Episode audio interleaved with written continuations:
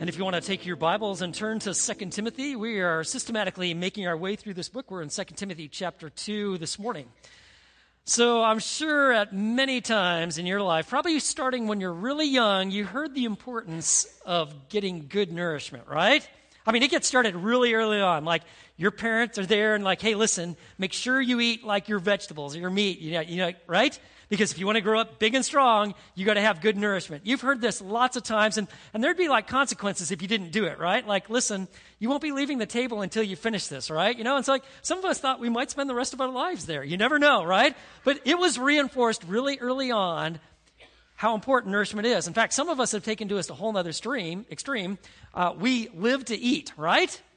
And then, of course, maybe on our better days, we're like, well, actually, uh, no, I eat to live. But all of us know this motto you are what you eat, right? And you know, there's a lot of truth to that. You are what you eat, physically, but especially spiritually. Now, we understand that physical food is really it's necessary for fuel for our body. In fact, healthy eating has so many benefits. I mean, not only does it give you energy you need for everything you need but for the day, but it gives you opportunity for growth, for your bodies to repair, to be strong. I mean, we're talking healthy eating, not just eating in general, but healthy eating. I mean, it's actually beneficial in addressing things like heart disease, different types of cancer, uh, situations that you might be facing, like uh, like stroke or type 2 diabetes, I want you to know healthy eating really comes into play. And we understand that because if we're going to live physically well, we're going to have to have good physical food.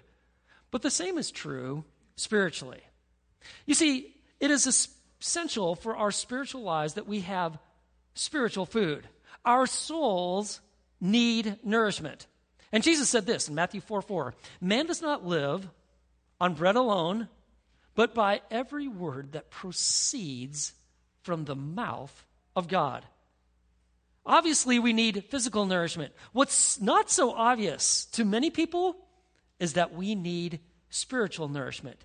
And that's going to come from one place from God and His Word. And here's the situation you see, the Word of God is to shape our way of life.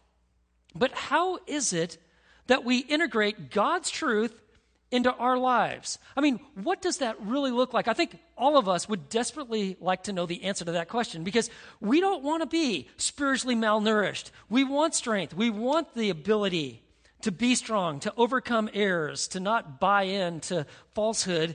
But that is only going to be one reality if we're going to end up mature in Christ and expressing the likeness and the loveliness of Jesus. We're going to need a diet a regular diet of spiritual food of the scriptures. So, how is it that we integrate God's word into our lives? That's why 2 Timothy chapter 2, verses 14 through 19, that is why this is such a critically important text.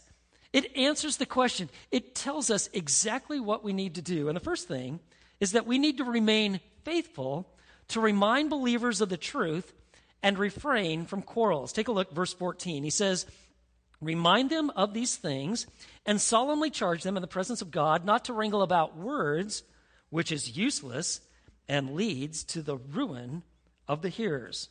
So notice, first of all, he says, remind them of these things. Call to mind these things. Well, what things? Well, what he's already been talking about in 2 Timothy. Like the fact that we are to be strong in the grace that is in Christ Jesus. Remember 2, 2 1? That we're to be involved in God's kingdom work of making disciples. Remember in verse 2, we saw this is how Paul gave himself and what he did. In verses 3 through 7, you see the importance of living with the priorities, kingdom priorities in your life. Or like we saw last week, beginning in verse 8, to remember Jesus Christ risen from the dead. Remember that? You see, if you and I are going to integrate God's word into our lives, we're going to have to start to get comfortable topic, talking about biblical truth.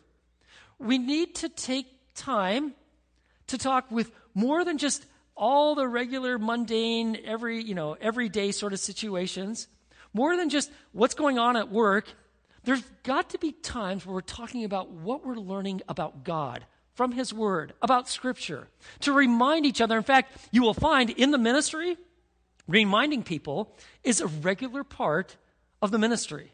You're not just like, well, I just got to come up with something new all the time. No, no, no. We go back to what the Word has said and we keep talking with one another about it. But that requires that we are intentional. In our conversations, in our texts, in our cards, we're actually doing what the text says. We're reminding each other of the truths of Scripture. But notice what else he said in verse 14 that he says, I solemnly charge you. Do you see this? Like, it's a loaded charge in the presence of God. Here's something always helpful to remember that you and I live our lives in and before the presence of God. Everything that you and I do last night, this morning, last week, in the presence of God, and he says, I solemnly charge you, recognizing God's supreme overseeing leadership and lordship of life. Do not, he says, do not wrangle about words, which is useless and leads to the ruin of the hearers. This is wrangling or disputes about words. You see, that's what false teachers do. They want to get people dialoguing on new interpretations to moving away from the clear teaching of the scriptures to take words and to all of a sudden, like, well, there's another take, or we could redefine it this way. And you know what? We could come to some new conclusions. Paul is saying, this isn't just, well, that's just kind of another take on Scripture. He's saying, you want to be real careful in the presence of God, not to wrangle about these words, to be driven by agendas that fit into what human reason or what the culture might want to say, or to have inaccurate teachings of Scripture where pretty soon you come to completely different conclusions, he says, you want to steer far away from that. It leads to the ruin of the hearers. You see, twisting biblical truth to fit personal agendas, redefining words, redefining Scripture, I want you to know that that has a disastrous effect. In fact, the word ruin there, do you see that? It, it comes from the Greek word katastropho. It's where we get our word catastrophe from. That's what happens when you twist God's word to your own agenda. And you're like, well, does that even happen? Uh, yeah, it happened 2,000 years ago and has continued to this very day. So, some of the ways that we're seeing that manifested now is like redefining what sexual morality is. Well, we all have new takes now. Redefining marriage, redefining what it actually means to be male and female. Who cares about science and biology and the absolute clarity of Scripture? We're going to redefine it. We will think of ourselves however we want. Um, redefining what an elder is in a church or the lordship of Jesus, and whether that's even necessary or not, I want you to know this kind of wrangling about words, that leads to a ruin. It gets people going in the wrong direction.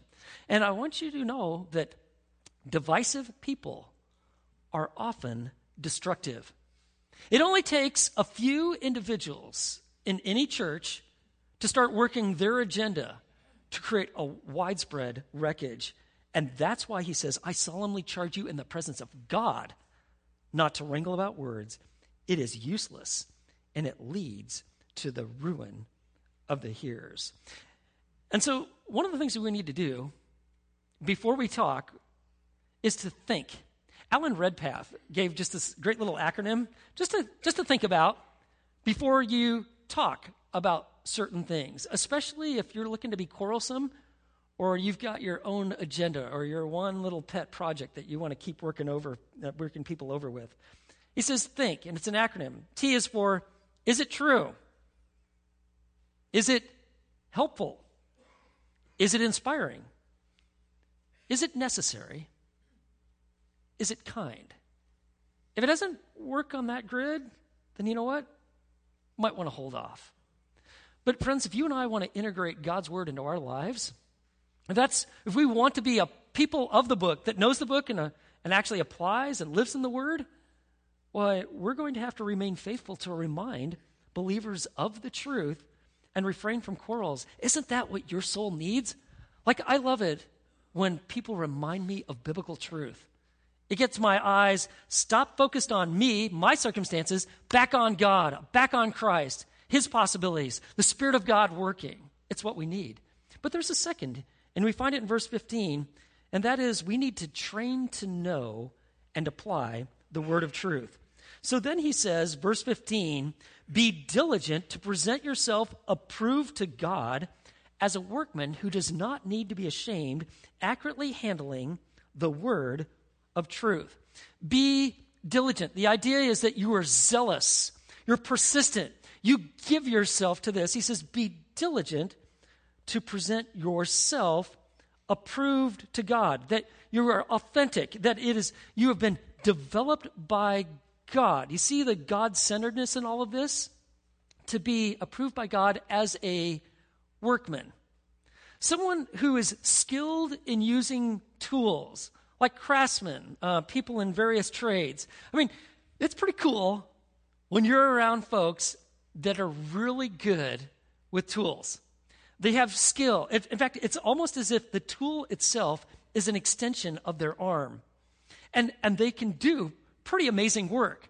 Things that are constructive, uh, oftentimes things that are like aesthetically pleasing. Even craftsmen that can build things that are absolutely beautiful.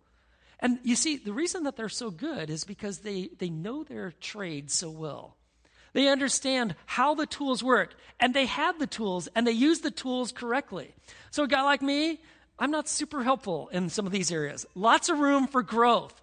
And you need to know that, like, when it comes to tools, there's more than just a hammer, right? Okay? Hammer's good, but you need different tools for different uh, parts of the project. And so you and I, we get that.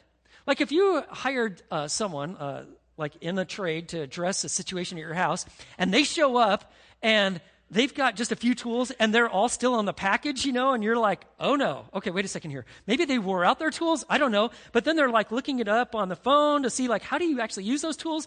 You'd be a little nervous, right? You probably wouldn't want to turn them loose on anything way too important to you, right? Because they don't really know what they're doing.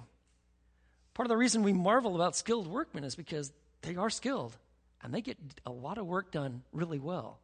Well, that same truth is to have a parallel in our lives. When it comes to the Word of God, God wants us to know His book, to have skill, to be able to take the Word of God and to accurately handle it. In fact, do you see what the text says? You see that? We don't want to be ashamed. We want to accurately handle the Word of truth. Uh, that word literally accurately means to cut straight. It was used of like farmers who were plowing a straight furrow or someone who was sawing a board and made a straight cut, which is harder to do than you might think. You know, I've got a lot of examples how that didn't work out quite so well, right? Or like if you're sewing and you make a very straight seam, and this is, by the way, before like sewing machines, right? It's just like you've got that kind of skill. It's to cut straight. And it really has the idea that you are teaching faithfully and applying practically how to live out Scripture. It's not that you just know about the Bible or you know biblical truth, that you're intellectually satisfied or you can answer some questions, but that you've actually integrated God's Word into your life. It's reflected in how you live, how you talk, your priorities, your values, how you go about your, your day and your life. You're developing an in depth understanding of God's Word and how it applies. You see, the Word of God is to shape our way of life. I remember my very first discipler, Doug Gardner, a guy who was very instrumental in me coming to Christ and to start initially growing. I remember something he told me back in college. He said, Reading the Bible, it's like manna for the day. You know, like what you need, God gives. But you know, the next day, then, well, you need more manna. And you might actually forget about some of the things that you learned a previous week or a previous month. I mean, that's okay. It's very much like nourishment. Do you remember what you ate last week or last month? No? But it was probably a really good deal that you did eat, right? Because that's just what daily nourishment looks like. You're not required necessarily to remember everything, although a guy like me, I have recollection of a lot of fond meals, right? Because I really like food, which is part of the problem. But I want you to know that's also true spiritually. You're going to remember a lot. But what's important is that we have daily nourishment for our souls. The goal is that we come to truly know Christ, to be fully mature in Him in every respect, to walk in His ways, to reflect the loveliness and the likeness of Jesus. That's going to require some just daily strength. His Word, His Spirit. And the fruit of the study of God's Word becomes food for our spiritual lives. So the question is well, then, how do you do this? How do you take a verse 15 and how do you become a workman that just doesn't need to be ashamed? Well, I want you to just have Bible study basics. And this is not original with me, but this is tried and true. It's been tested time and time again. It really just comes down to this observation of the biblical text, interpretation, application. If you and I are going to move beyond being just superficial, familiar, but never dive really too deep, like we're inch deep, we know some things, and we've heard that, but not really in depth understanding, uh, the only way we'll ever become mature and grow deep is we, if we learn how to dive in and develop some of these simple skills. But I want you to know uh, there's things that are going on right now in our society, and most likely in your life, that are going to make that extremely difficult. And I'm, I'm talking about kind of what's taken place with the internet and how the internet and social media is now shaping the minds, literally now, of people. The Shallows, it's a book, The Shallows, What the Internet is Doing to Our Brains, written by Nicholas Carr. He is a expert on how technology is shaping our minds and our lives. He's lamented how the internet is, in his words, and I want you to listen to just a few excerpts from this book. He is lamenting how the internet, in his words, is chipping away at his capacity and contemplation. My mind expects to take in information the way the net distributes it in a swiftly moving stream of particles.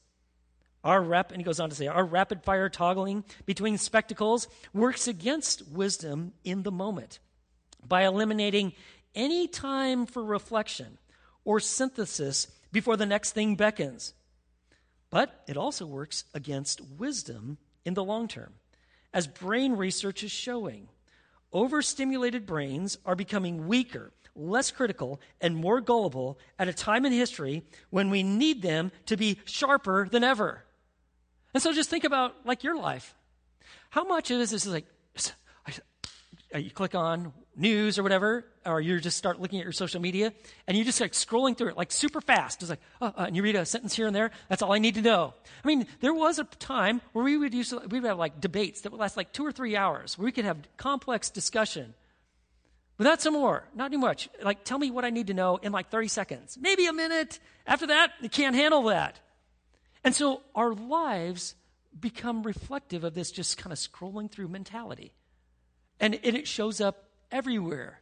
And what you need to know, and you probably haven't thought about, and I hadn't thought too much about it until I started reading this, it's actually going to affect you personally, how you think.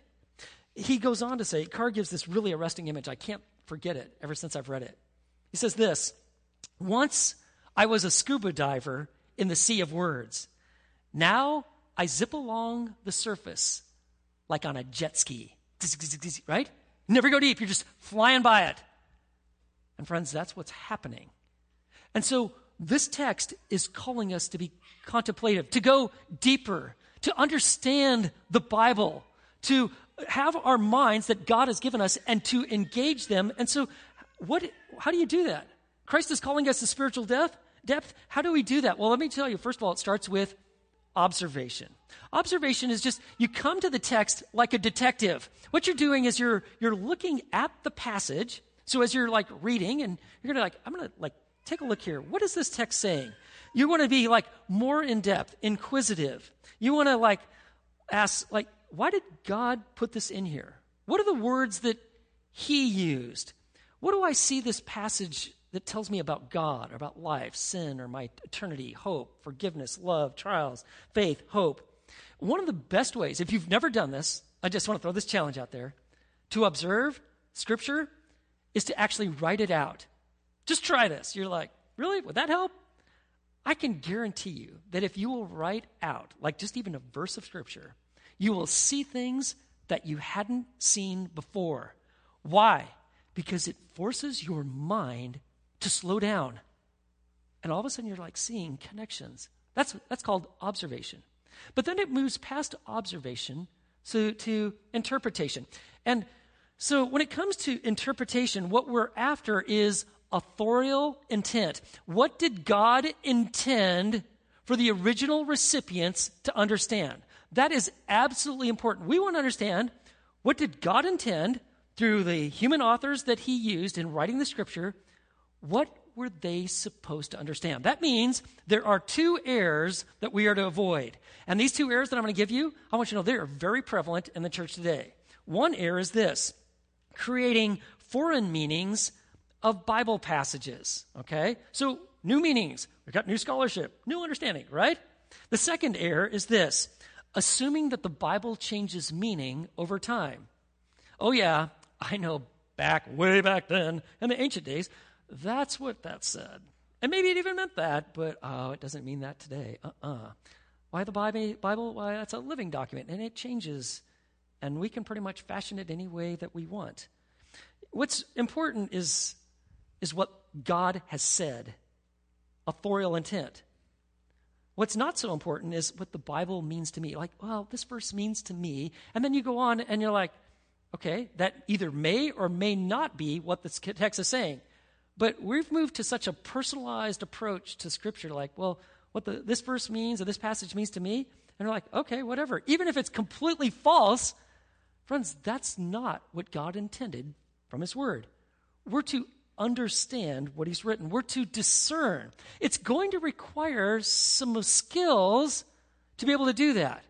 And I want to make sure, because I love you, that you have the ch- skills to understand the truth of God's word. It comes under the category of hermeneutics. Now you're like, oh my, that's, whoa, what does that even mean? What, what an odd word, hermeneutics. Well, let me just give you a simple definition. It simply is this it's the study of the principles and methods of interpreting the Bible to understand the intended meaning of the text. And actually, if you're like, why, why would they call it like hermeneutics? let me give you the etymology. It's because it's pretty fascinating. You, let me take you back to junior high. I know some of you don't want to go back there, but let's, going back, you remember when you studied Greek mythology? Remember that? And do you remember there was a Greek god by the name of Hermes? Do you remember that guy? What was he? Why, in the mythology, and it's myth, right? The little God, right? He, he was the messenger god. And he would bring the messages, interpret the messages of the gods, primarily for his father Zeus. And so Hermes, hermeneuo, okay, that is the Greek word, the verb, what that's where we get hermeneutics from. And so this is how they would use the word. It was used of to understand language, either explanation or if it needed to be translation. And that's how they used it. And so that's where we get hermeneutics. So we will understand. It's the simply understanding the principles and methods of interpreting the Bible to understand the intended meaning of the text.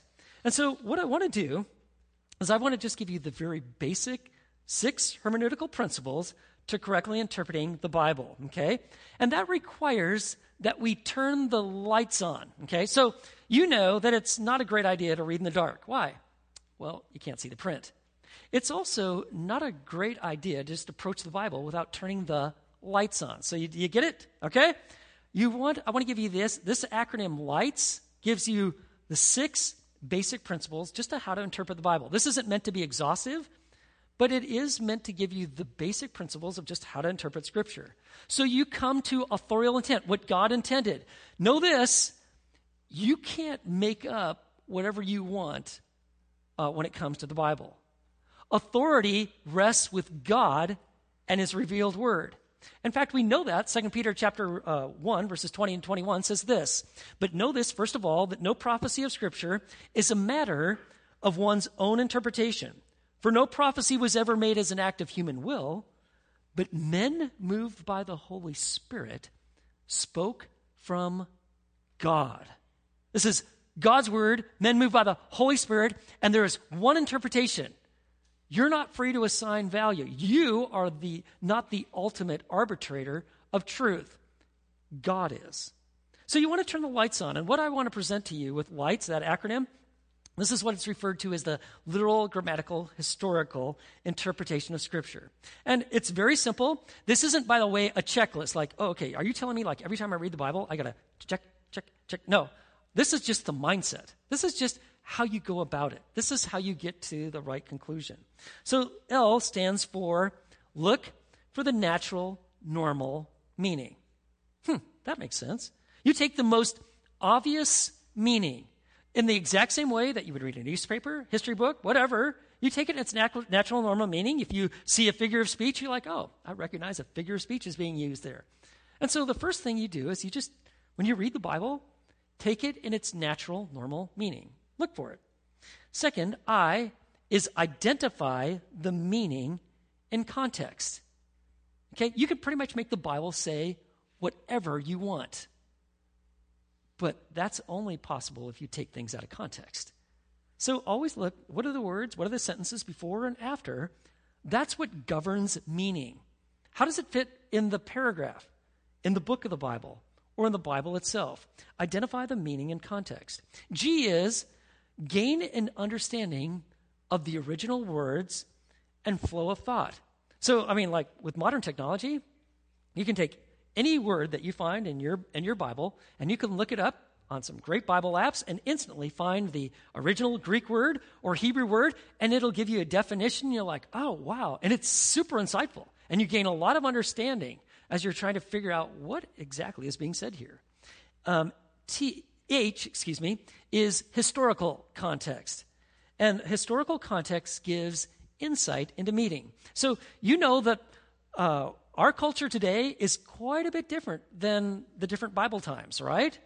And so, if you want to understand their culture, geographical settings, all of this helps inform understanding. So, we take that into account. And then T is take into account literary styles. There are four primary literary styles found in the Bible. And so, what you do is by understanding that there are different literary styles and different ways of emphasizing uh, truth or how to present it, well, you take that into account, and that's going to help you interpret things correctly. And then finally, S is Scripture interprets Scripture. Scripture interprets Scripture. These six principles, if this becomes your mindset, guess what? You're going to be coming to the accurate understanding of Scripture. And as a church, we, this is what we're giving ourselves to this week. We want every single person in our church to know how to study the Bible. Observation, interpretation. I just, I just listed them. Uh, in our life giving discipleship books, we're going to dive in deeper so we understand what this really looks like, all six of those principles. But I want you to know that the crowning aspect of Bible study is application, it's the crowning step. So there's observation, we're observing the passage, the text, interpretation, we're applying the right mindset of how to actually interpret this passage, but we're looking for application, specifically for God to apply His word to our lives, so that the work of God is accomplished through the Word of God and the Spirit of God, accomplishing these, uh, developing these truths in our lives. That's what we're asking God for. We're asking God to help us become self feeders of the Word. Because our spiritual diet is directly affected with, by our spiritual intake of God's Word. And so we're asking, like, how does this passage point me to the work of Christ? How does this point me to God's wisdom, forgiveness, perspective, healing, strength, grace? How is it that Jesus must develop these things? And what we're thinking about is next steps. We're talking about application. So, just like we talked about a couple weeks ago, here's just kind of some major categories. As you're like reading a text, you're getting manna for the day, you're observing, you're interpreting, and like, God, how would this apply to my personal life? Just me personally, where I'm at, what I'm working through, my relationship with you, Lord, how I see life, the issues and the challenges that I'm facing. Um, another category is just kind of like, how does this, how would this text be helpful, God, with my family, how I treat them, respond to them, what I need to do with this situation. Um, then look at, like, well, how would this text be beneficial in my work life? my job, or if you're a student in my school, your situation. And then finally, just in your ministry. Your investment as a kingdom citizen, what is your ministry in this church, in our community, representing Christ? God, how would this apply to how I function as a citizen of the kingdom of heaven in your strength? And I want you to know that God will give you some clarity. And it's like, so often I find like it's just exactly what I'm reading. That's exactly what I needed for today. To set my sights on God. And find I often find that something I read in my own personal time, devotional time, why I find an opportunity to share it.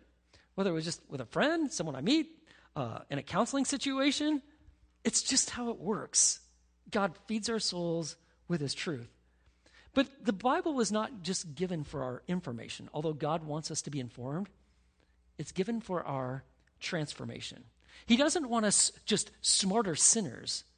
What Jesus is seeking to do, he wants us to be like him, to demonstrate his likeness and his love. And the only way, friends, it's ever going to be possible is if we learn how to integrate God's truth into our life. So we want to train to know and apply the word of truth. But there's something else that you absolutely can't miss, and that's in verses 16 through 19. If we want to develop a healthy lifestyle of, of just integrating the truth of Scripture, we need to abstain from the errors of this world. Look what he says, verse 16. But he says, But avoid worldly and empty chatter, for it will lead to further ungodliness. If the church is to thrive, if you and I are to thrive in our spiritual lives, we have got to refuse the worldly philosophies of explaining life, spirituality, apart from God and His Word. And it's prevalent, and he calls it worldly and empty chatter. It's irrelevant, it's idle, it's like foolish talk. And he says, verse 17, uh, he's very serious about this because this sort of uh, talking about quote unquote spiritual truths apart from the scriptures, worldly wisdom, it's dangerous. How dangerous? Verse 17 and their talk will spread like gangrene among them. And now he names two guys Hymenaeus and Philetus. This word gangrene, you see that? It was, it was the word that also referred to like cancer. Gangrene is when body tissue dies because of obstructed circulation. And when that takes place, that's a very dangerous condition. If it is not addressed quickly and well, you might lose your arm or your leg. Not a big deal if you don't care about those things, or you might even lose your life. It's serious. And we understand gangrene like, whoa, man, doctors are like, we have got to address this right away. I want you to know that is exactly what he's driving here when it comes to error false teaching, worldly wisdom, empty chatter. Uh, what happens is it distorts the faith or worse, you're going to come up with a whole different religion. You might call it Christianity, and it is infectious and it's like a disease and it needs to be cut out. And he names two guys. How would you like to have been those guys? Hymenaeus and Philetus, right? No one names their kids that, and this is why. Okay? These guys, they didn't have like another take on Christianity. Oh, they identified with the church? No, they were destructive and Paul calls him out, and you're like, whoa, well, like, what, what possibly could they have said or done that would have received like such strong language? Look at verse 18. They are men who have gone astray from the truth, saying that the resurrection has already taken place, and they upset the faith of some. So, here, what we see here is they have taken their Greek philosophy and they're like, hmm, we like a lot about Christianity. There's some really good things here. This will really help people's lives. But as Greeks, this whole idea of a physical bodily resurrection, that does not work well. You see, the Greeks thought that matter was evil. Okay? So matter is evil, the spirit is good. So this idea like Jesus rising from the dead, that's not going to work.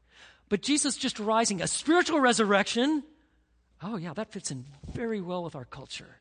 That makes that makes Christianity so much more accommodating to the Greek culture. People are going to buy into that. They're going to really like Jesus if it's just a spiritual resurrection. But Jesus also is talking about a physical resurrection of his people, those who trust in him. Like they'll live forever with him. In fact, this whole idea that they'll receive bodies like his fit for eternity. In Greek thought, that would be like absolutely not. That would be repulsive because physical matter, bodies, evil. Spirit, good. So what these guys did, they're like, listen, resurrection, all really good. It was a spiritual resurrection. And that spiritual resurrection, as you just believe in Jesus, that's all the resurrection you need. In fact, that's all the resurrection there is. And I want you to know that is a fundamental error. They, were, they said, hey, the resurrection's already passed. You need to know this Christianity without a resurrection, that is not a living faith. Paul went on to say in 1 Corinthians 15 17 that if Christ has not been raised, your faith is worthless. You're still in your sins. There must be a bodily resurrection. It authenticates and shows the world that indeed this is the one true living God. And there is a bodily resurrection for those who believe in Him. You and I are going to spend eternity either apart from Him or with Him, but it will be in a body fit for eternity. That is at the heart of the gospel. And so what these guys were doing, like, whoa, that's not working. Uh-uh. So we got to change it. But I want you to know this kind of thinking like, well, we modify Christianity to fit the culture. That's nothing new. That's been around for a long time. And it's exactly what we're experiencing today. Uh, what's happened is we're all about accommodating. Another word for it is syncretism. It is mixing truth with error. It compromises God's truth to make it more palatable to a culture that is actually opposed to God as he defines himself and his word. And there are many Protestant denominations once held strongly to the Bible. Uh, they believed in all the cardinal truths. But now, not so much. Now there's a new authority in town, namely us, our own minds, and we'll decide what we'll take, pick, and choose and modify at will. And so basics of the Christian faith, anything from, from the Trinity, inerrancy, deity of Christ, the clear teaching of Scripture, the resurrection, the bodily resurrection, the second coming of Jesus. A lot of that is either completely ignored or just even rejected. And what happens when you reject God's truth and you start embracing what God calls sin or evil? You got exactly what was going on, and Paul is addressing to Timothy. And this isn't, well, it's just another take, and we're, it's just a big, huge umbrella, and we're all under Christianity. Paul says, mm gangrene, cancer, disease, it'll upset, it'll cause significant problems. And this is, this is what we're facing today the wholesale embracing of universalism, hedonism, self salvation, fornication and adultery, homosexuality, abortion, a host of other sins, where you're like, literally like, hey, it's not sexual sin. It's just a different lifestyle. And you, of course, can be a, a practicing, faithful Christian and live in sexual misconduct. We won't even call it that. In fact, we will come to the exact opposite conclusion of what the Bible says, and we're going to do it in Jesus' name. Friends, that is a disaster. That is a catastrophe. That's what he's writing about here. It's devastating and it's damning. It's, it's literally corrupting minds, hearts, and keeping them completely enslaved to their sin. But they're told it's fine. And if you're wondering, like, man, it just seems like it's hopeless, uh uh But God, take a look at verse 19. Nevertheless, the firm foundation of God stands having this seal the Lord knows those who are his, and let everyone who names the name of the Lord abstain from wickedness. God's in control. Look at this verse 19. You see both God's sovereignty and human responsibility. He says, the firm foundation God stands having this seal. On buildings, on the cornerstone, they would put a seal, and that seal would tell you what this building is for. Like we have one. We have a dedicatory stone when you walk through that south foyer. Take a look at it. Here it is. We are dedicated to the glory of God. What are we all about? We're about the glory of God. It's right here on that stone. And God says this We have the firm foundation of God's seal on us The Lord knows those who are His, speaking of His sovereignty. He personally knows. He's in charge. And you see human responsibility that we're to turn from evil behavior and worldly teaching. Everyone who names the name of the Lord is to abstain from wickedness. Why? Because this is what holiness looks like. This is what looks like to integrate God's truth into your life. When you see malnourished people, I want you to know, man, it's, it's hard to look at physically and even spiritually. But God wants us healthy, vibrant, integrating His truth into our lives because the Word of God is to shape our way of life. And this morning, I want to give you an opportunity to hear from a, a longtime member, uh, Camille Beckham. And I invite you, Camille, to come and join us. And just to hear how God is using her in her ministry and how this even relates to what we're talking about today. So many of you will recognize Camille. Uh, she spent many years with us. And so, Camille, we're so glad uh, you moved to Florida. Corinne and I are still very sad about that. But we would like to just kind of hear from you. Tell us a little bit, for those of us you might be new, just a little bit about yourself and what you're doing. Sure. Well, it's great to be back at Fellowship. Um, I, when I was in college, I felt God's call in my life into foreign mission work with deaf people. So I have spent the last 30 years working for Door International, a deaf majority mission organization. For 10 of those years, I lived overseas, and for 13 of those years, I lived in Waco. Fellowship was my home church, and I'm actually still a member, as Grant mentioned. Um, so last year I moved to Orlando, Florida. I still travel extensively for my job, and so if you really ask me where I feel the most at home, I might just say in a plane. Oh, okay. Okay. I've never felt totally at home on a plane. Okay. Can you, uh, you've mentioned Door International, but tell us more about that and your, and what, what's going on with Door International, especially with the, the deaf people of this world. So, throughout the world, there are a total of 70 million deaf people, and less than 2% of them know Christ. Uh, the reason is has to do with language.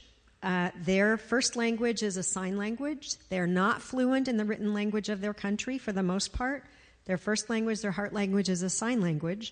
And so that leads to an issue, a preliminary step to Bible interpretation and understanding it well, which is scripture access. Uh, deaf people don't have access to the Bible in their in their heart language. There are 350 to 400 sign languages in the world. Only one has a full Bible, and only a handful have more than that. So Door is all about Bible translation into sign languages in video format and deaf church planting, in which our church planters do model and teach uh, observation, interpretation, and application. Mm. So, Corinne and I uh, have known Camille for quite a while. This, this is a dear lady. I, I really encourage you to get to know her. She has dedicated her entire life. This is a very gifted lady, and she has dedicated her life to bringing the gospel and God's word to the deaf people of the world in some very significant ways. Could you maybe just tell us about your role currently in Door International? So I wear several hats. Uh, one of them is I'm a Bible translation consultant with a specialty in sign languages, which means that using some of those interpretation principles, I can check a draft of a Bible translation and ultimately approve it as scripture. In that role, currently, I'm mostly serving as a trainer and evaluator of others who are learning to do that. I'm also focusing a lot of time on being DOOR's member care coordinator, which means I'm working at all levels of the organization in investing in the health, uh, longevity and well being of all of our staff. That's, that's so critically important. Not only bringing the Bible, but caring for those because it's rough for those who are doing that. And so, if you don't know Camille, I'm going to encourage you. She's going to be in the South Foyer.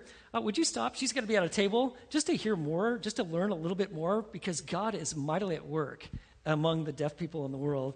Camille is a big part of that. I encourage you to join Corinne and I just to be a part of her team because this is a frontline soldier, and what she does is highly unique. And so let's just close our time in prayer. Lord, we thank you so much for the privilege it is to just gather with your people this morning to worship you from the heart, spirit and truth, with your word open in our hearts and our minds. And God, we pray that you would help us to become workmen not ashamed, to know your word, to know you, to walk in your love in your strength, in your spirit. to reflect your likeness in this community, in our families. And only you can do it. And thank you, God, for your word. Thank you, Lord, for how you're using your word in our lives and in the world, especially the deaf people around the world. This morning, we thank you specifically for Camille. She is a frontline soldier. She's involved in a unique work, all the specialized training that has gone into allowing her to do what she does. Would you strongly encourage her heart? Help her to continue to flourish your grace as just a, a missionary from our church doing the amazing work of bringing your gospel and your word to the deaf people of this world, people that you have made. And so, God, we pray that all of us, we would be shaped and fashioned by your scriptures, that the word of God would indeed shape our way of life. We ask this as we pray in Jesus' name.